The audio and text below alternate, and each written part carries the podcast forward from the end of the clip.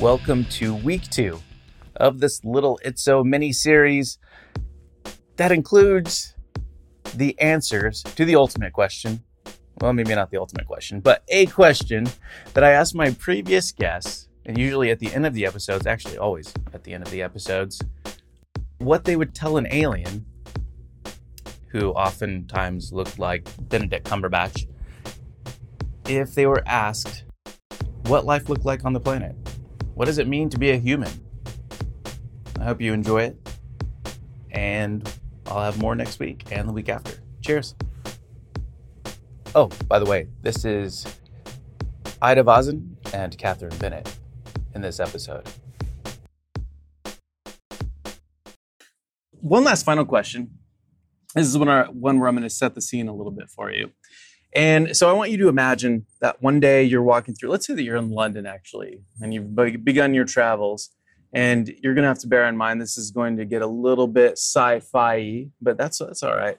You're walking through a lush green park. It's let's say it's Hyde Park. You're walking through, and all of a sudden, the spacecraft comes down because obviously spacecrafts always come down in the middle of Hyde Park. Right, You know, out steps an alien who looks a lot like that actor Benedict Cumberbatch, and even speaks like Benedict Cumberbatch for whatever reason. We don't know why. He does, but he's like, I only have 10 minutes here. And I'm not going to even try to emulate Benedict Cumberbatch. But I only have 10 minutes here, but I really, I'm part of, a, I'm, I'm on a mission to find out what life here on Earth means and how you, you've been selected. You're the only person this, this alien's going to interview about how you see and perceive life on this planet. What would you tell this alien? Oh wow, great question. What would I tell this alien? I, I would know. I would know what to say. Um, this is a very beautiful place. It's majestic. It's quite majestic. the The world has so many vibrant colors and experiences to offer, and along with everything else that exists, there's a duality to our nature. So with the beauty, there's an ugly side to humanity as well. And I find that it's very beautiful that we can still maintain our beauty within the ugly. And there's a lot of variation to experience from speaking humans to barking dogs to insects that coordinate on a level we don't even understand, you know? So enjoy that. Enjoy the variation and how different expressions of life can exist the one armed crab to the little worm that wiggles, you know? And welcome to our world. It's not a bad place to be. That's so cool. All right. I think that, I think yeah, he would have a pretty good impression then. So cool. Thank you. Uh, I love that. That's a really cool explanation. Thank you. Cool. Well, thank you so much for joining us on this uh, episode of In the Shoes of. Thank you. Thank you very much. I just have one last question for you, and really it's just kind of to surmise kind of everything that we've talked about so far. So if you feel that you need to repeat yourself a little bit, that's totally fine, but it's kind of an end all question uh, that I like to ask. But first, I have to ask you to imagine something. Imagine that one day you're walking through a lush green park. Let's say it's Hyde Park in in London. It's a beautiful spring day, you know, just kind of perfect weather. Uh, When suddenly a spacecraft appears, yes, you get to meet an alien, and, a- and out steps an alien. He looks just like that British actor Benedict Cumberbatch and speaks like him too. I don't know how he got that British accent. Probably just watched a lot of TV on his way over. But after exchanging pleasantries, the alien asks that you give him the most accurate description of how you see and understand life on this planet. And how much time do I have to show him? or You have, him? um, I know, because it's kind of a loaded question, right? Uh, he's probably a busy he's alien. I he's a very busy alien. Yeah, he his goal. He, he's a little bit overly optimistic, and he wants to get through a billion people at least. So, and you're you just happen to be the first one, but he's he's he's giving you about five minutes to answer it. okay. But you can totally Well, go. a you can totally go a little. Uh, you know, if you need to go five, ten, twenty, even that's totally fine. Wow, I love this question. It's so interesting. I love these kind of imaginations because, yeah, how you present it to an alien is very, very beautiful. Alien who took the form of a funny British man. I like it. It's cool that we're in Hyde Park because then we can walk around and it's a bit more connected with nature. So for me, this is really good symbolism of mm, how I perceive life to be. And I, I, I feel like if he's a very evolved being, he would be very patient and very, he would listen, is my imagination, because if he really wants to know, then he would listen to the answer. And I think I would show him a lot of things without using words, because language I know because I like to study language, a lot can be lost in translation with words, because with words there's an associated meaning, and so we paint a picture in our mind when we could just look at the thing and see it as it is, however we perceive it, without associating some meaning towards it. So I would probably walk around the park with him and show him some different aspects of life, different things living, not just from the human perspective of life, but from an insect's perspective of life, or maybe a plant's perspective of life, I would probably walk him to some water and we would sit for a moment and look at the pond, look at the fish in the pond, all the insects flying above, the plants growing in the sunlight, hopefully. You know, if it's a sunny day in London, that would more likely it's raining, but if it was a sunny day, I would hope for the sun.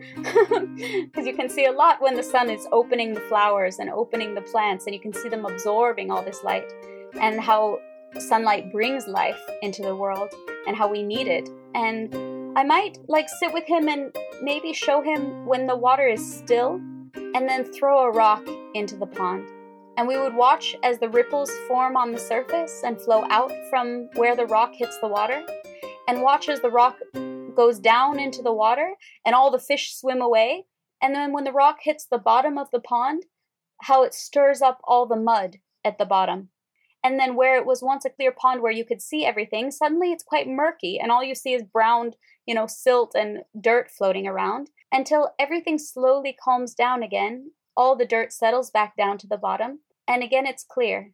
And again the fish relax and start swimming around and going back to doing exactly what they were doing forgetting that they had fear of something in the first place.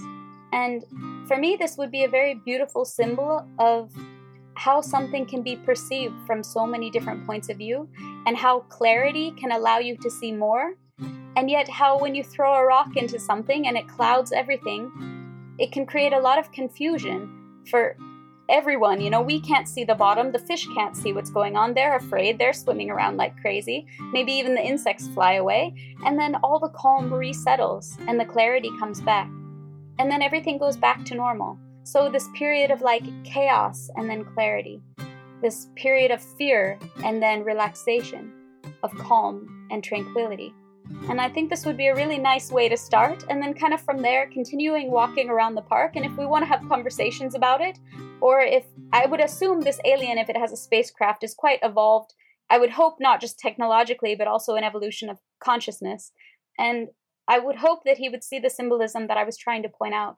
And so I would probably show him flowers and I would show him something dead as well. You know, if like some insect has been stepped on, like someone stepped on a snail on the path, we would see a live snail and we would watch it like nibbling on something or creating a slime trail on something. And then we would look at the dead one for a while and just stare at it, you know, this crushed shell with this soft, squishy body of something, and see the flies land on it and the ants start slowly nibbling pieces of it, and see that death is also a part of life, and that death is not the end because everything else feeds off of this, and this decomposes and becomes organic matter again.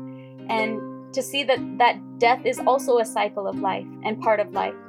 And to perceive it in silence for me is very powerful because then it's not putting any associated meanings like isn't it sad that someone stepped on the snail? Isn't it sad that the ants are eating it, you know? Or it, how wonderful it is that the flies now have something which will rot that they can lay their eggs in and then the maggots crawl out, you know? Good for the flies. Like to not put good and bad on it, but just see it as it is. And then whatever the alien perceives from his own point of view, I, I would hope is something something profound for him. You know, and so to just walk around the park and have these moments where we we look at flowers and maybe we pick a flower, we watch them all fresh and alive, and maybe pick one. And as we're walking around the park, notice how that flower that we picked slowly starts to wilt. And so the thing that was once beautiful in its in its life, in its vibrancy, and how maybe we wanted to keep that that moment or that something we like, how we had this attachment to it, like okay, I take it with me because it's such a beautiful flower how slowly that flower changes. And in in one way it could even like lose its beauty because it's starting to like wilt and die. And then eventually that flower which is wilted and not beautiful anymore gets tossed aside. And then again becomes organic matter that decomposes into the soil. So i think this cycle and this bigger picture would be a really beautiful picture that i would like to paint for this alien to see the interconnectedness of everything and to see how there's a whole system. It's not just the human's point of view, but it's that everything works together in this cycle, in this system, which is very complex and very intricate and beyond my understanding, beyond my ability to explain to him the intricacy. And I would assume that his perception is different than mine, and I would hope that he's more advanced and more evolved and that he can see more things than I could explain to him. That is marvelous. Seriously. I've never had anyone take the alien on a walk through the park. So this is a first. and I really have nothing to add to it. And I'm so glad you've taken time out for the interview and to answer that question in such a beautiful way. As discussed earlier, there really is no way for us to get the whole picture or the complete perspective from someone else. And I don't even think a decade is enough time, let alone an hour, like right now. Is there anything else you want to share with those listening that would give us an even better understanding of the way in which you perceive life? Yeah, I mean, there is something else I would like to say. And I don't know how many listeners you have or how many people are connected with this podcast because I also don't really know 100% how to listen to the other interviews. But I think that I would imagine this kind of project and your vision might attract a specific type of person who is willing to listen to a long recording of someone else talking about themselves. so I would assume that your audience is people who are very curious to understand how other people perceive the world and are hopefully good listeners because Otherwise, they wouldn't make the time for something like this. And I think this specific type of people who are open and are curious and are looking to perceive the world from someone else's point of view, or at least imagine to, that this type of person is probably looking for a better understanding of the whole picture themselves. And I think for this type of person, I would really like to say to them to like keep taking pieces of the puzzle wherever they can get it in order to put the puzzle pieces together and get the bigger picture and to keep going you know? Like not be disappointed with something. Don't lose their curiosity for life and for understanding because i also have this and you know when i lost it and when i felt like society was telling me that i need to put myself in a box and you know set aside my dreams or set aside my curiosity that there wasn't a place for it in the world I lost my connection in that moment. And if your audience relates to that, then I would really encourage them to like find their place in the world, paint the picture of the world in their own unique way, and then be who they want to be in the world. Because I think too many times we're told we should do this and shouldn't do this, and it limits us. It limits us from really being who we can be. So I have this free education kind of it's like the post 9/11 GI Bill. So military members get like free education benefits for a while. And so it's paying for my master's degree program that I was in the military. And you know, I'm in the same situation that I was when I was 19 years old or 18 years old in which my education is paid for, but now I feel like I'm living life on my own terms and I decide what I want to study. I'm not letting society tell me what I should do in order to make money because money will make me happy, or that I should offer something beneficial to society, and that art was somehow not perceived as something honorable to offer society. Yikes. I don't know about you, but this is really hitting home for me. And it's funny because I realized looking at all these schools and all these degree programs, I realized that it doesn't really matter what I study because if I'm interested in it, if I'm passionate about it, if I think it will bring benefit to myself and to the world that I know more about that thing, that I can share that with other people and to inform myself, then that's all that matters. So I would say go for your passions, you know, keep cultivating that curiosity, that sense of wonder, that sense of awe about life, and don't ever let someone put out that fire in you. And I don't know, whatever it takes to get there, whatever it takes to feed that fire, that curiosity, that desire to move forward, to evolve, to know more and to understand more, to connect more deeply, to be more authentic. I would say just do it, you know, keep going. And whatever technique, even if in the West we have these kind of new post New Age, watered down versions of ancient things. You can follow the breadcrumbs. You know, you can take some simple techniques, see if it works for you, see if it resonates with you, see if you feel good, see if it helps you like let go of the sense of limitation, let go of the stories you tell yourself about well, one yourself. it's really good to keep you know, evolving ourselves and not hold ourselves back with who we were or who we think we are or should be, but to continue like allowing ourselves to become who we would like to be and take steps towards not becoming, but like almost unveiling our true nature, like removing those veils of the things that we're not in order to see who we truly are and really like let that light of our consciousness shine through us. And for me, this has been the most powerful thing for me is that people along the way told me, you know what, don't surrender, like, don't give up, don't ever stop trying to reach the goal that you have for yourself. And when you get that goal, like maybe you have like a certain salary you want to have or you want a certain car, even if it's a materialistic goal, when you get it, if it's not satisfying, you're going to learn so much about yourself. And when you do get your goal, it is satisfying, you will also learn so much about yourself. So I would say keep discovering yourself, keep exploring who you are and what is real and what is the truth, and be open to learning new things. This beginner's mind that they talk about in Zen Buddhism is so powerful for me because as soon as we think we have the world figured out and that we're right, then it's tricky because we start to believe other people are wrong. And I would say the number one thing I've noticed between people why they have conflicts, why they can't connect, why they disagree, is because one person values their life experiences, everything they've learned, all the growth that they have, and all the opinions they have, all the beliefs they have, they believe to be right. And when they see that someone else doesn't value the same things that they value, they think the other person should. And then they think that person's wrong.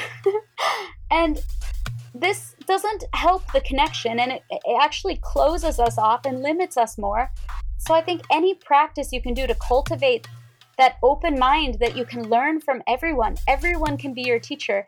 Even if you don't agree with them, even if their life experience is totally different than yours, maybe you had the same experience and you got two different lessons out of it.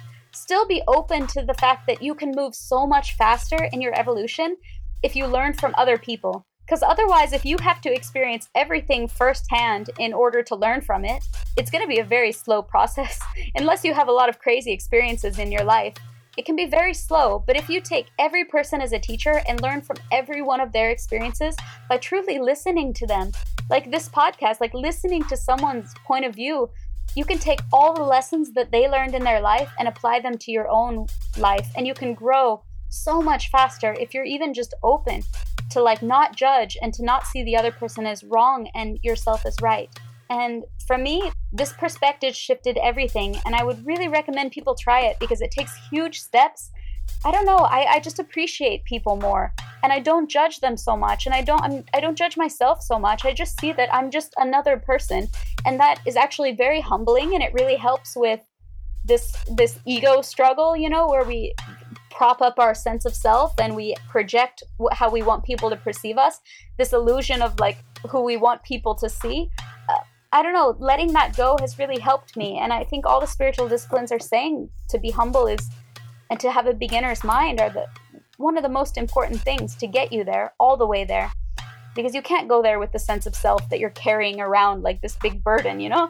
And to really see that everyone's interesting and everyone has a story to tell and that you can learn from that story. And if you really listen to it and don't judge them has been very profound in my life. And I, I hope to continue to grow more and learn more from other people.